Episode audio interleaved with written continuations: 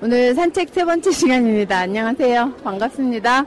자, 오늘은 최순우가 사랑한 전시품이라는 것하고 기증실을 둘러볼 거예요. 근데 아마 오늘 이렇게 적은 분이 오신 게 좀 다행스럽기도 하고, 어, 또 저를 아는 분들이 오신 게 대단히 다행스러운데, 왜냐하면 오늘 전시는 뭐 유물을 보는 방법이 여러 가지가 있잖아요.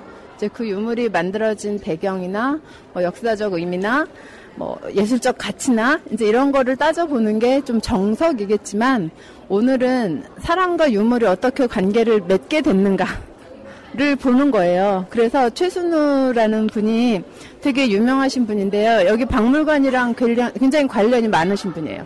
그래서 개성에서 태어나셔서 이제 젊을 때 개성 박물관에 근무하시다가 서울로 오시면서 중앙박물관에서 한 40년 근무하셨어요. 그리고 돌아가실 때까지. 그래서 그 선생님이 이제 유물들을 보면서 어떻게 이 유물을 나의 것으로 만들어 가게 되었는가를 글로 쓰셨어요. 그래서 그 글을 중심으로 볼 거고요. 최순우 선생님 아시죠? 어, 잘 모르시면 무량수전 배울림 기둥에 기대어 서서 그 제목 아시죠? 그 옛날에 느낌표에 나와서 다 배울림 기둥에 기대 서 보잖아요. 그거 네 그거 쓰신 분이고요. 저도 그 책 읽어 보셨나요? 아, 네, 저도 제대로 읽어본 적이 없었어요. 그리고 이제 이번에 준비하면서 다시 한번 읽어봤는데, 음, 더, 저, 제가 좋았던 점은, 그래서 오늘은 아마 저의 개인적인 이야기가 많이 들어갈 것 같아요. 아까 말씀드린 것처럼, 왜냐하면 저도 유물을 좋아하는 과정이 들어가니까요. 그래서 그 책 보면서 느낀 게, 제가 저희 아버지가 사놓으신 책으로 봤어요. 근데 아, 버지가 몇 년, 7년 전에 돌아가셨거든요. 근데 그 책에 저보다 아버지가 이런 데 일찍 관심을 가지셔서 밑줄을 그으시면서 막 메모를 하시면서 읽으신 거예요.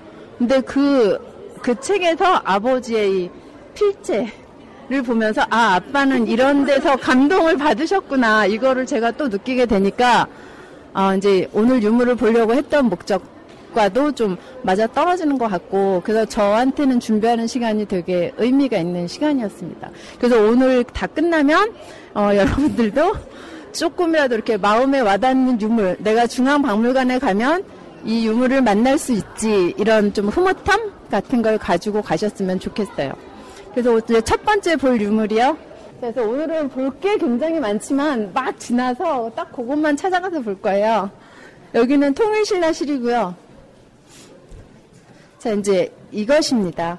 그래서 최순호가 사랑한 전시품은 한 군데 정리되어 있는 게 아니고요. 이제 곳곳에 흩어져 있는데 이렇게 붙어 있어요.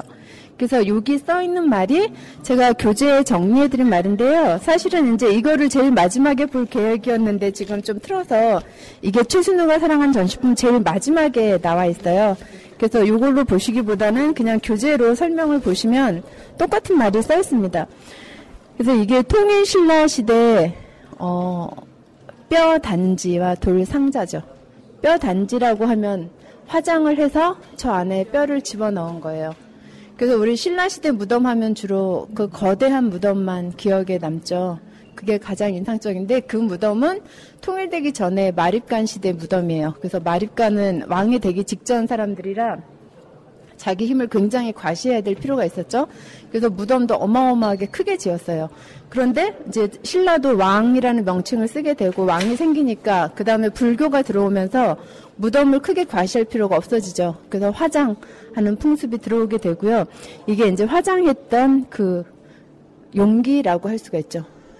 골장 용기, 그러니까 뼈를 담는. 근데 이게 원래는 일본에 있었어요. 그래서 해방 직전에 일본 사람이 자기네 나라로 가져가서 도쿄 박물관에 전시를 하고 있다가 1966년에 한일협정 맺으면서 우리 문화재가 100여 점 넘게 반환이 돼요. 그때 같이 온 거예요. 근데 그때도 저 안에 있는 뼈 항아리만 올 뻔했는데 이제 이 돌상자에 같이 묻었다라는 걸 발견을 해서 돌상자를 같이 가져왔고요.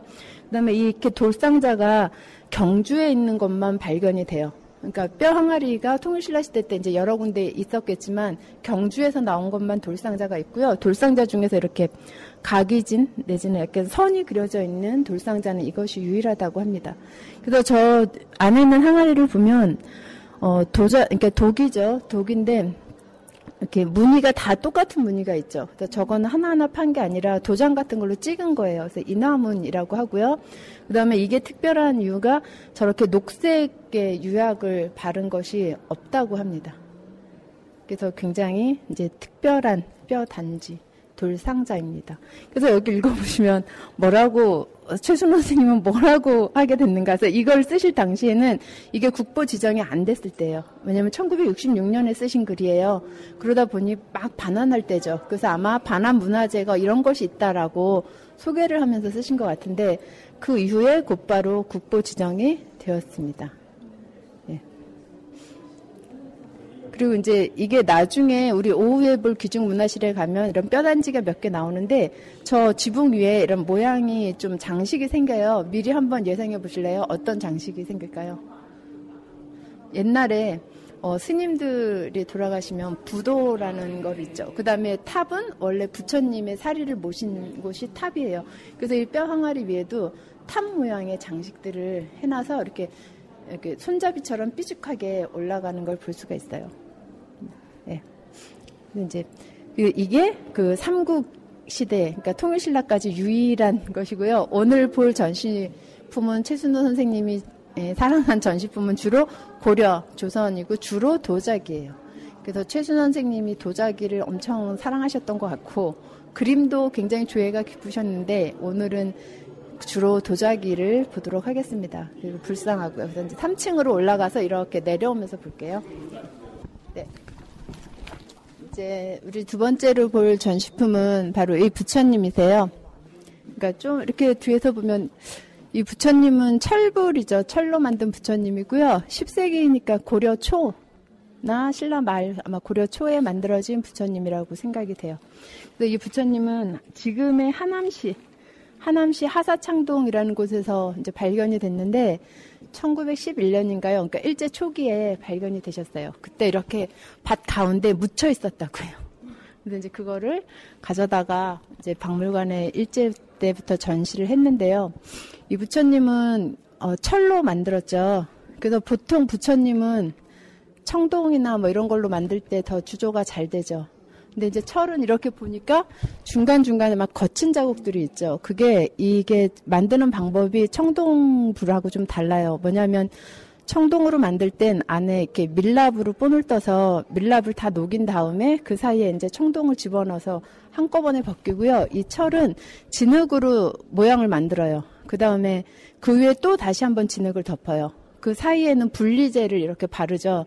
그래서 다 굳은 다음에 겉에 있는 진흙을 잘라내는데 너무 거대하잖아요. 그래서 한꺼번에 이렇게 드러낼 수가 없죠. 그래서 이렇게 면을 분할해서 잘라내요.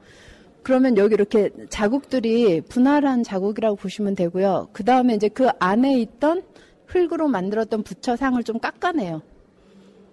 이제 어떻게 하시는 거지? 짐작이 가세요. 그러니까 원래 이런 모양이 있었고 그 위에 한 번 진흙이 더 입혀졌는데 입혀진 진흙을 이렇게 분할한 다음에 안에 있던 부처상을 깎아내요. 그럼 그 깎아내는 만큼이 철의 두께가 될 거예요, 이따가. 그러면 이 깎아낸 부처상하고 그 위에 이제 그 위에 있던 껍질을 벗겨냈죠. 그거를 이렇게 이어줘요. 근데 딱 맞지가 않죠. 안에가 작아졌으니까. 그래서 거기를 이렇게 철심으로 박아요. 그러면 중간에 좀 공간이 남죠. 이해가 가세요? 그럼 그 공간에 철을 붓는 거예요. 그래서 그게 굳어지면 철불이 되는 건데 이렇게 앞에 거푸집 같은 역할을 했던 그 겉면에 있던 게 이렇게 분할된 면이 붙었던 사이로 철이 막 스며 나오죠. 그래서 이렇게 어, 밖으로 삐져나온 것 같은 모습이 생겨요. 근데 이대로 부처님이 아니라 이 위에 오치를 두텁게 하죠. 왜냐하면 이 위에 원래 부처님은 이제 금색을 입히잖아요.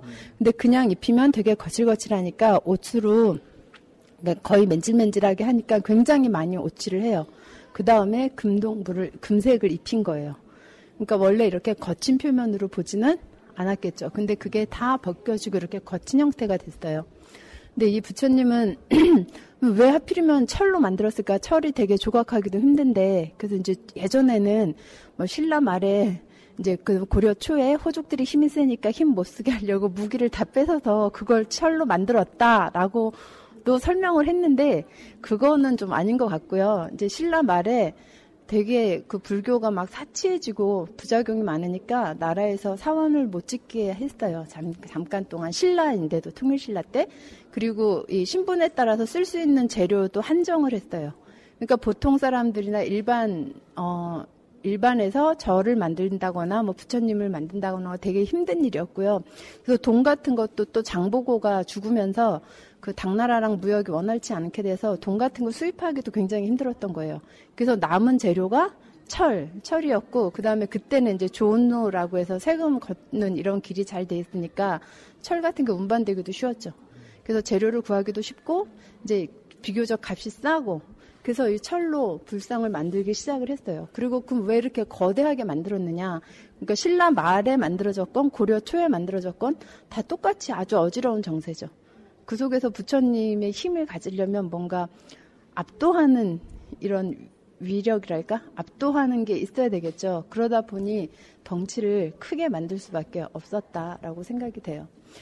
그래서 이 부처님은 이제 최순 선생님이 쓰신 걸 보면 이렇게 딱 봤을 때 이 항마 촉지 지금 하고 있는 손 모양이 석굴암 부처님이 보이시는 항마 촉지인이에요.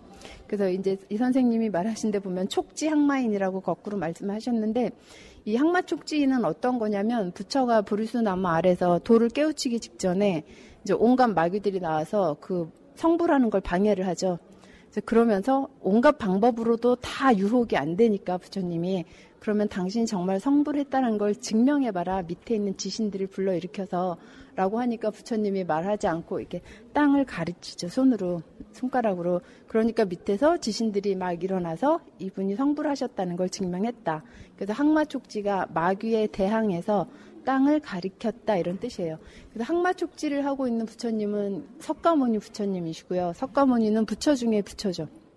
그리고 석굴암에 있는 부처님이고. 그래서 이 항마촉지를 딱 하고 있는 이 거룩함이 느껴지지만 이 최순호 선생님이 사랑하게 된 과정은 고요할 때 옆에서 한번 바라봐라라고 하세요.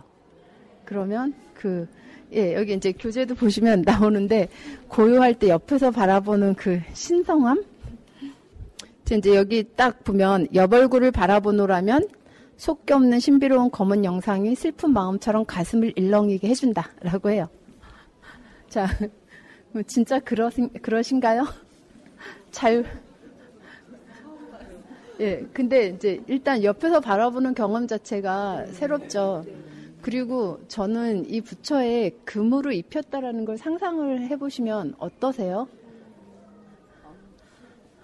이게 금, 요즘 절에 가면 부처님들이 다 금빛이잖아요. 근데 우리가 이렇게 역사 유적에서 만나는 부처님들은 돌로 되어 있거나 이런 철불이나 목불도 다 금칠을 벗겨진 상태에서 만나게 되는데 저는 개인적으로는 이 철불은 이 상태가 더 마음에 와닿는 것 같아요. 그러니까 만약에 여기에 반질반질한 금칠이 되어 있다라고 생각했을 때는 약간 그 신성함 이런 게 좀 덜할 것 같고요.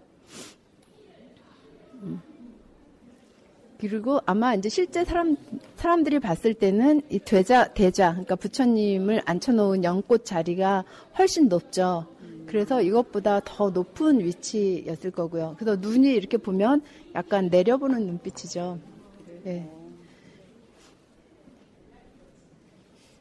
그래서 저는 여기 철불은 개인적으로 이 검은색이 더 어울린다. 금빛으로 칠해진 것보다라는 생각이 듭니다. 자, 그럼 이제 여기저기서 계속 옆으로 보시는데 그걸 똑같이 느끼실 필요는 없으니까요. 근데 이제 어떤 분은 또 이 부처님을 감상하는 방법으로 뒤에서 봤을 때 그 어깨선이 주는 그 느낌이 굉장하다라는 분도 계세요. 그러니까 나중에 오셔서 이 사방팔방에서 한번 감상하시기 바랍니다. 네. 자, 이제 그 다음에 볼 전시품은 이제 여기에 있는 불두 중에 하나예요. 그러니까, 예, 여기 이쪽부터 한번 부처님 얼굴 보고 갈게요. 굉장히 미소 띈 얼굴이 친근하죠. 그래서 이분은 완전 억지로 웃음을 참고 있는 듯한, 물론 많이 이 돌이 깎여져 나가서 원래 그 얼굴은 남아있지 않는 것 같은데, 그냥 지금 보기에는 웃음을 꾹 참고 계신 듯한 이런 느낌이 들고요. 자, 이제 저는 제가 좋아하는 불두는 이분이에요. 더 뭔가 이렇게 단단하면서 장난스럽게 생기신 이런 느낌이 들고요. 이제 최순원 선생님이 뽑은 불두는 이제 이분이죠. 그래서 여기 보시면 여기 이 부처님을 보는 순간 마음의 흥분을 감출 수 없을 만큼 단번에 좋아졌다. 그러니까 첫눈에 반한 부처님이고 뭔가 그래서 이 불두를 보면서 제가 들었던 생각이 만약에 이게 사람 얼굴을 그러니까 인형, 사람 인형 같은 걸 똑같이 해서 목만 우리 애들이 집에서 놀다가 인형 목만 딸 이렇게 딸랑 떨어뜨렸을 때 있죠. 그때 좀 느낌이 섬찟하거든요. 근데 이 부처님은 얼굴만 있는데 좀 기괴하다거나 섬찟한 느낌이 안 들어요. 그렇지 않으세요? 저만 그런가요? 그래서 이게 얼굴만 있는데도 얼굴만 잘라져 있다는 느낌이 아니라 그냥 부처님이라는 느낌이 들죠. 그래서 그게 부처님 전체의 이 몸이 갖는 신성함이라든가 시, 이렇게 좀 신격을 뿜어내는 게 얼굴의 미소라고 합니다. 미소가 아닐까. 예, 그 얼굴의 느낌. 근데 이 얼굴 미소가 그걸 다 보여주고 있기 때문에 머리만 딸랑 있는데도 어, 좀 이런 말이 머리만 딸랑이라는 거 되게 불경스럽게 느껴지는데 머리만 있는데도 그냥 부처님 전체를 보는 듯한 이런 느낌이 저 미소가 갖는 힘이 아닐까. 그리고 이제 어떤 미소가 나를 위로하는지는 다 다르겠죠. 근데 이 미소는 약간 뭔가 좀 예, 수줍은 듯하고 네. 그래서 되게 푸근하게 다가오는 이런 부처님입니다. 이제 방가 사유상을 볼 차례인데 사람이 너무 많으니까 그냥 이제 이렇게 다른 것도 보고 이 부처님은 개인적으로 굉장히 잘생기지 않았어요? 그래서 저 이렇게 몸의 균형이라든가 이런 게 되게 잘 맞아 있다라는 생각이 들고 예, 네, 얼굴이 다 다르죠. 그게 다 똑같이 찍어낸 게 아니니까 그걸 비슷한 상이 아니라 네. 완전히 다른 상들. 어, 완전히 다르게 느껴지시나요? 뭐 시대가 좀 다를 수도 있고 이거는 고려 초 신라 말. 근데 저기도 다 비슷한 시대인 것 같고요. 근데 눈이 다 이렇게 좀 쭉 찢어졌다던가 네. 입이 좀 이렇게 작은 편이고 네. 예. 그 미소 띄고 이런 것들은 많이 비슷하죠. 그리고 눈을 감고 있는 것인지 뜨고 있는 것인지 잘 모르겠고 예. 예. 네, 이것도 철불이고요. 이제 이 철불도 보면 이렇게 어깨 부분에 잘려 이렇게 이어진 흔적이 남아 있죠. 그리고 여기에도 오칠을 하고 금색을 입혔다라고 생각하시면 돼요. 네. 근데 저 철불의 저 철색의 느낌이 굉장히 저는 더 좋은 느낌이 나요. 금칠을 했던 한 것보다. 음. 금칠이 자연스럽게 그냥 시간이 지나면 네, 벗겨진 거죠. 네. 뭐 버, 일부러 벗기진 않았겠죠. 네. 예, 이 손 모양은 이제 잠깐 그럼 여기 시간 여기 볼까요? 어, 이거 아, 여기는 구품이 있고 저 이 부처님이 굉장히 여러 분이 계세요. 교회는 유일신이라 그래서 하나님 한 분인데 불교에는 부처님이 굉장히 여러 분이시고요. 이제 절에 가면 집이 되게 많죠. 근데 그 집마다 그 전마다 들어가 있는 부처님이 다르세요. 그리고 하시는 역할도 달라요. 그래서 아까 석가모니는 이런 항마축진 하고 계시고요. 이제 아까 여기 계신 이런 손 모양은 비로자나불이라고 해서 직권인이란 손 모양인데 이제 이게 대중 일반 그 일반 사람들의 그 번뇌가 들끓는 중생이라면 거기를 감싼 것이 부처님의 지혜예요. 그래서 그런 번뇌와 부처님의 지혜가 하나가 된다 이런 뜻을 가지고 있는 그래서 저렇게 손모양하고 있는 부처님은 비로자나불이라고 하고요. 이제 석가모니는 대웅전에 계시죠. 저런 분은 대적광전이라고 해서 비로전, 대적광전 이런 곳에 계시는 분이에요. 그래서 그 집 모양이 집의 이름과 부처님의 손 모양을 보면 부처님이 하시는 일이 어떤 일이구나 알 수 있죠. 그래서 여기 있는 이제 여기 나오죠 항마촉지인 그 다음에 이제 이거 이렇게 가장 많이 하는 이렇게 하고 있는 거. 이게 아미타. 아미타불은 극락으로 인도해주는 부처님이세요. 근데 아미타불은 이 모양이 아홉 가지가 있어요. 이렇게 하고 있는 게 뭐 양쪽을 하고 있는 것도 있고 밑으로 내려가 있는 것도 있고 그 이유가 이제 이렇게 하고 있는 표시가 설법을 하고 있다 이런 뜻이에요. 근데 설법은 듣는 사람에 따라서 다 다르게 설법을 해야 되겠죠. 그래서 그렇게 여러 가지로 나타난다고 합니다. 예, 이제 자 이제 이 불상은 다들 한 번씩 보셨죠. 그 유명한 금동미륵 반가 사유상입니다.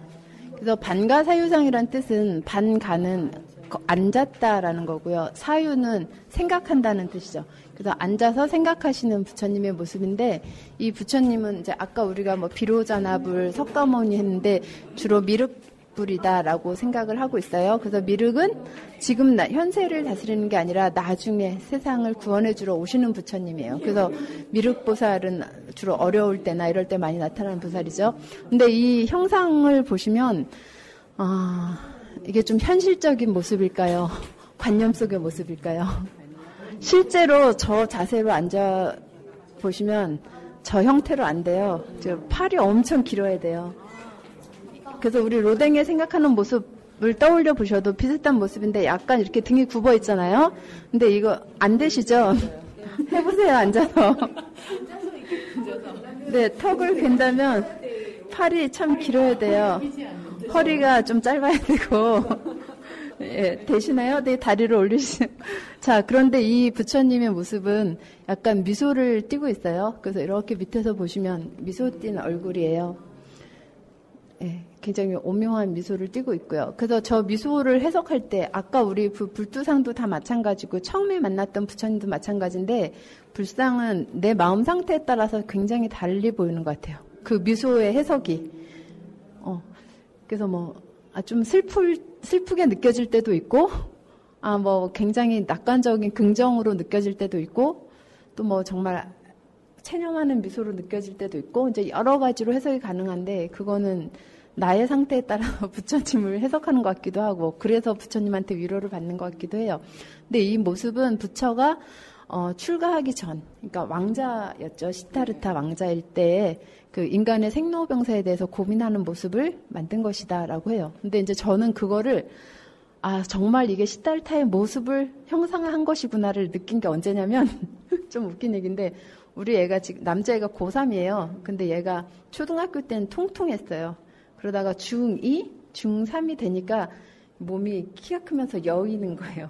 근데 어느 날 남자애들은 주로 집에서 속옷이 일상복이죠. 그 팬티만 입고 침대에 이렇게 딱 앉아서 핸드폰인지 뭘 이렇게 보고 있는데 제가 문 밖에서 딱 이렇게 들어가면서 본 그 실루엣이 딱 이 방가사유상의 실루엣인 거예요. 그래서 아, 그 소년의 몸. 그러니까 아직 남자도 아니고 그렇다고 아이도 아니고 또 여자도 아닌 그 막 이 약간 오묘한 이 소년의 몸의 실루엣. 그래서 아 진짜 시탈타 왕자였을 때 아직 그 출가하기 전에 그리고 그 소년의 몸이 갖는 그 불안정성, 그 사춘기의 불안정성 아시잖아요.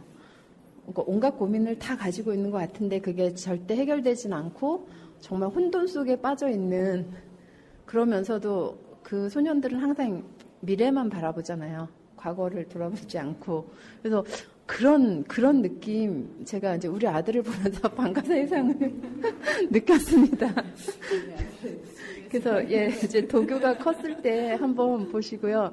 그리고 이 방가사유상은 83호고요. 국보 78호 방가사유상도 있어요. 근데 다른 점이 이 방가사유상은 이 관이 연꽃 모양 세 개로 돼 있어서 연화관이라고도 하고 삼상관이라고도 해요. 근데 78호 방가사유상은 이렇게 해와 달이 형상화된 금관 같은 걸 쓰고 있어요. 예, 그리고 위에도 이렇게 옷이 걸쳐져 있고요. 근데 지금 이 방가사유상은 목걸이 같은 것만 하고 위에는 벗은 형태죠. 그리고 이쪽으로 자세히 와서 보시면요. 이 중에서 이게 조각이 이제 약간 다른 솜씨로 만들어진 부분이 한 곳 있다고 해요. 예, 이쪽 밑에 이 발, 이 발은 위에 있는 이 발가락이랑 비교해 보면 좀 투박하게 만들어졌죠. 그래서 이건 나중에 뭐 손상이 돼서 다시 만들어 붙인 거라고 생각을 한다고 합니다. 그래서 이렇게 쭉 돌을 도시면서 이제 사방에서 한번 보시면 또 그 뒷 느낌이 다르세요. 네, 꺾인 것도 굉장히 잘 표현이 돼 있죠. 그리고 이게 아까 이제 직접 해보셨지만 되게 자세가 불편한 자세잖아요. 그래서 이거를 최순 선생님이 표현하신 말을 보니까 이상화된 현실이라고 표현하셨더라고요. 그러니까 아주 사실적이진 않은데 굉장히 사실적인 것처럼 느껴지지만 사실은 그게 되게 머릿속에 그리는 사실적이다라는 거요. 그 다음에 이렇게 이제 뒷모습도 한번 보시고요. 예, 이제 이 뒷모습 보면 여기서 저는 약간 그 소년의 쓸쓸함과 이런 게 느껴져요. 예, 그리고 이제 머리 뒤에 이렇게 튀어나온 거 있죠. 저거는 뭐냐면요. 우리 부처님 뒤에는 광배라고 해서 이렇게 연꽃 모양으로 뒤를, 뒤에 빛이 나는 것 같은 게 있는데 이제 여기에도 광배가 꽂혀 있던 모습이라고 생각이 되죠. 그리고 자리, 음, 네. 그래서 이제 사방에서 바라보는 모습이 조금씩 달라요. 그리고 이 미소의 느낌도 조금씩 다르고 예, 좀 약간 애띤 느낌도 들고 또 이렇게 앞에서 이렇게 내려앉아서 보면 굉장히 이제 다 아는 것 같은 이런 느낌도 들고 좀 이렇게 아슬아슬한 느낌도 들고 저는 그랬어요. 네. 그리고 이 방가사유상의 이 인체 비례라든가 조형 모습 그다음에 이제 옷 같은 걸 표현한 것에서 이때가 비로소 한국 조각의 시작이다라는 평가를 하는 분들도 있습니다. 그러니까 그만큼 완벽하게 되었다라는 거고요. 이게 일본에서는 똑같이 적송으로 만든 이 모습과 거의 100% 흡사한 것이 국보로 지정이 되어 있죠. 그래서 삼국 시대에 일본으로 전래된 증거로도 삼습니다. 네, 좀 네, 마음에 좀 들어오시나요? 네.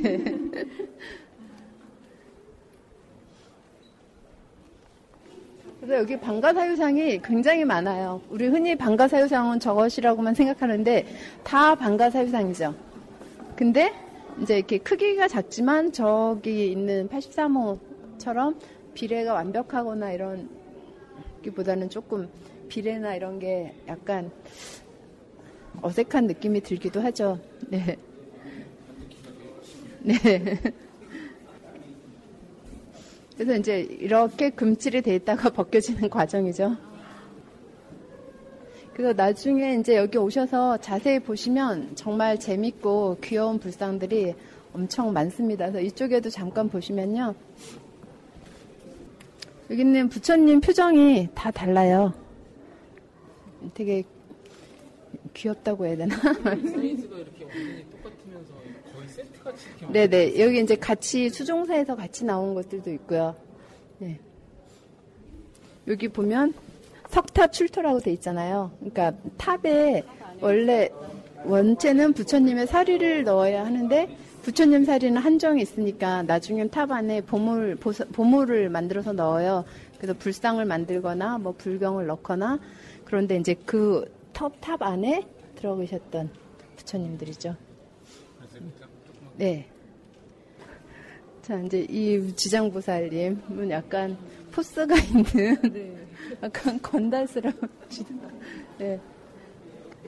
예, 그래서 지장보살은 모자를 쓰거나 이제 머리를 초록색으로 해요. 왜냐하면 지장보살님은 부처님 급이에요. 부처님이 될 수 있는데 어, 이 중생들이 모두 극락에 가기 전에 나는 부처로 성불하지 않겠다라고 선언을 하셔서 이제 머리 모양이 다르죠. 예. 그래서 우리 지장전 있잖아요. 돌아가시면 지장 지장제 지내고 그러죠. 자, 이제 금속으로 넘어왔습니다. 자, 여기는 이 금속은 특히 여자분들 오시면 그냥 이렇게 보는 것만으로도 되게 흐뭇해 하시죠? 그래서 이게, 예, 일단 저 귀걸이 같은 경우에는 되게 무거운데 어떻게 매다냐 하는데 이 무거운 게 아니고요. 옆에 금실하고 금판이 있죠. 아주 얇게 우리 껌종이처럼 얇게 해가지고 이렇게 만 거예요. 그러니까 속이 텅 빈 거예요. 그래서 무겁지 않아요. 그리고 이렇게 귀에 줄, 줄로 이렇게 연결해서 다르니까 충분히 달 수 있죠. 그 여기 지금 핀 하나로 꽂혀 있는 거잖아요. 그러니까 무거운 건 아니에요. 이쪽 보시면서 우리가 이제 볼 것이 어떤 거냐면요. 지금 이제 교재들은 거의 안 보면서 오시는 거죠. 네. 저 이거는 이제 뭐 최순원 선생님이 추천한 건 아닌데 제가 되게 좋아하는 향로예요. 근데 이제 이 향로는 완벽한 형태는 아니고요. 이게 이렇게 이 형태는 어떤 형태냐면 어, 보살이 이렇게 들고 있는 형태예요. 손으로. 그래서 예, 여기 손잡이가 망가진 거고요. 그 다음에 이제 이쪽에 보통 연꽃 같은 이 잔이 하나가 더 있어요. 그럼 이쪽도 하나가 떨어져 나간 형태예요. 근데 굉장히 예, 예쁘지 않아요? 네, 섬세하고. 음. 네, 그래서 이제 오늘 우리가 볼 것은 저쪽에 있습니다. 음. 자, 네, 네, 첫 페이지에 나온 사진이고요. 이제 해설은 뒤에 우리 금동 미륵 방가 사유상 밑에 있는 건가요? 예, 네, 이건가요? 네 네. 그러니까 여기 보면 이제 한자로 보면 청동 은입사 포 포류 금수 문 정병이라고 해요. 그러면 청동 은입사는 뭐냐면 청동으로 만든데 은으로 어, 집어 넣었다는 뜻이에요. 그래서 이렇게 무늬를 파고 거기에 은을 집어 넣었어요. 그럼 마치 은실처럼 들어가죠. 그래서 은입사라고 하고요. 포류는 버드나무란 뜻이고요. 금수는 이 물에 사는 물새 같은 걸 말해요. 그럼 수금, 포류 수금인가요? 그래서 청동 은입사, 그러니까 물과 버드나무와 물새를 그린 풍경이다라는 뜻이에요. 그래서 정병은 원래 옛날에 처음에는 그 수행하는 사람들이 불교 수행하는 사람들이 뭐 여러 가지 가지고 다니죠. 물병으로 가지고 다녔어요. 그러다가 점점 지나면서 부처님께 이제 공양을 올릴 때 깨끗한 물을 담아서 드리는 공양구로 발전을 했고요. 나중에는 보살 보살상 같은 거 보면 정병을 항상 들고 있어요. 그러면 이제 이게 보살들이 관세음 보살 같은 게 들고 있을 때는 그 목마르고 지친 뭔가 갈구하는 중생들에게 시원한 물을 따라주는 이런 은혜를 베푸는 이런 물건으로 변하기도 했죠. 그러다가 고려 나중에는 이런 모양을 도자기로도 만들고 질그릇으로 만들어서 물병으로도 쓰기도 했다고 해요. 그래서 여기 물은 어디로 넣을까요? 예, 저 위쪽으로 넣고요. 예, 아니 저 위에 이렇게 열면, 예, 그 다음에 여기로 나와요. 예. 그리고 여기 보시면 이렇게 이제 밑에부터 보시면 이쪽은 버드나무가 되게 이렇게 수영버들이 늘어져 있고 새들이 날아가죠. 그래서 물이 이렇게 흘러오고요. 그 다음에 저 위에 이렇게 올라가는 목을, 목 부분을 보면 구름 모양이에요. 그래서 이 목 부분 올라가면서 이제 하늘, 천상의 세계로 올라가는 게 되고 이 밑에는 그렇게 따지자면 지상 세계겠죠. 그래서 버드나무 밑에 물새들이 날고 그 다음에 자세히 보면 어부도 있어요. 여기 어부 보이세요? 요 밑에. 아, 저 배. 네, 배 이쪽에 배가 있죠. 배에 이제 자연만 있는 게 아니라 사람도 같이. 그래서 이 풍경은 고려의 자기나 이런데 여러 군데 나오고 있습니다. 예. 네. 여기도 어부가 있죠. 음. 음.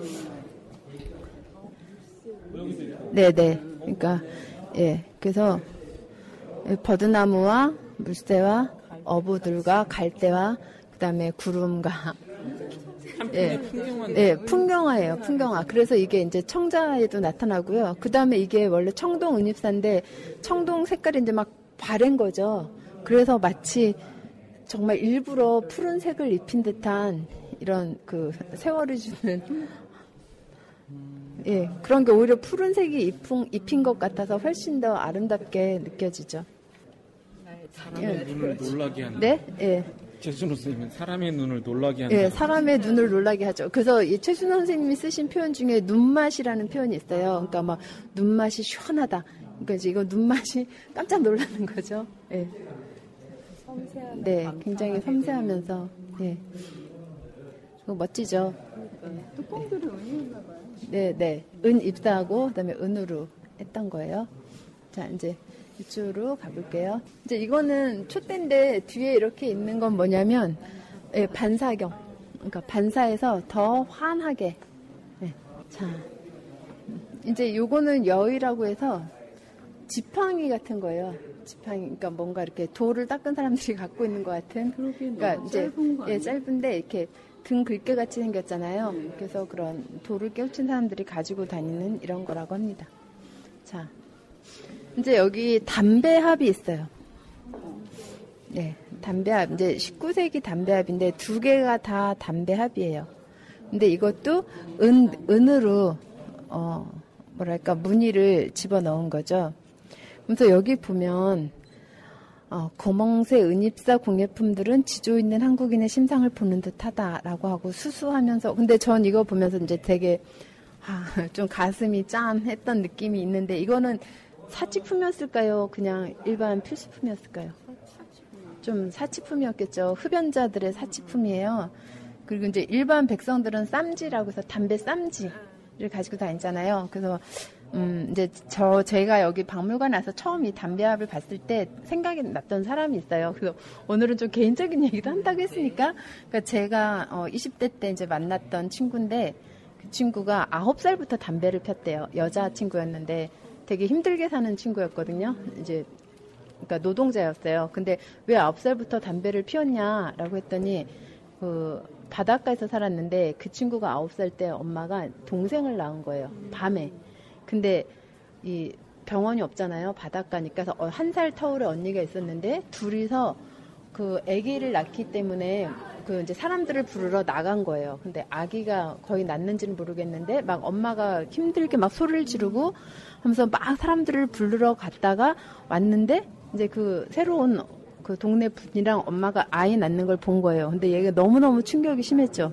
그리고 바닷가로 이제 뛰쳐나왔는데 그 막 파도가 치고 이랬대요. 그래서 굉장히 힘들었을 거예요. 그 친구가. 그래서 부엌으로 갔는데 집에서 불러서 이 꼬마애들한테 빨리 물을 어, 데펴라. 그래가지고 장작을 막 여기저기서 끌어모으다가 데피는데 이제 밤을 홀딱 새고 너무 힘들었던 거예요.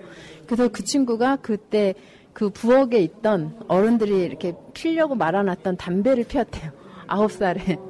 그러니까 너무 힘들어서. 그리고 그때부터 예, 아홉 살, 아홉 살 인생이 그래서 그때부터 담배를 피기 시작해서 제가 만났을 때 스무 살이 넘었을 때 20대 때까지도 계속 담배를 피고 있었어요. 근데 힘들 때마다 담배를 피웠던 거예요. 그래서 제가 이, 그때 이 담배를 딱 보면서 만약에 이런 게 그 친구한테 줬으면 좋겠다.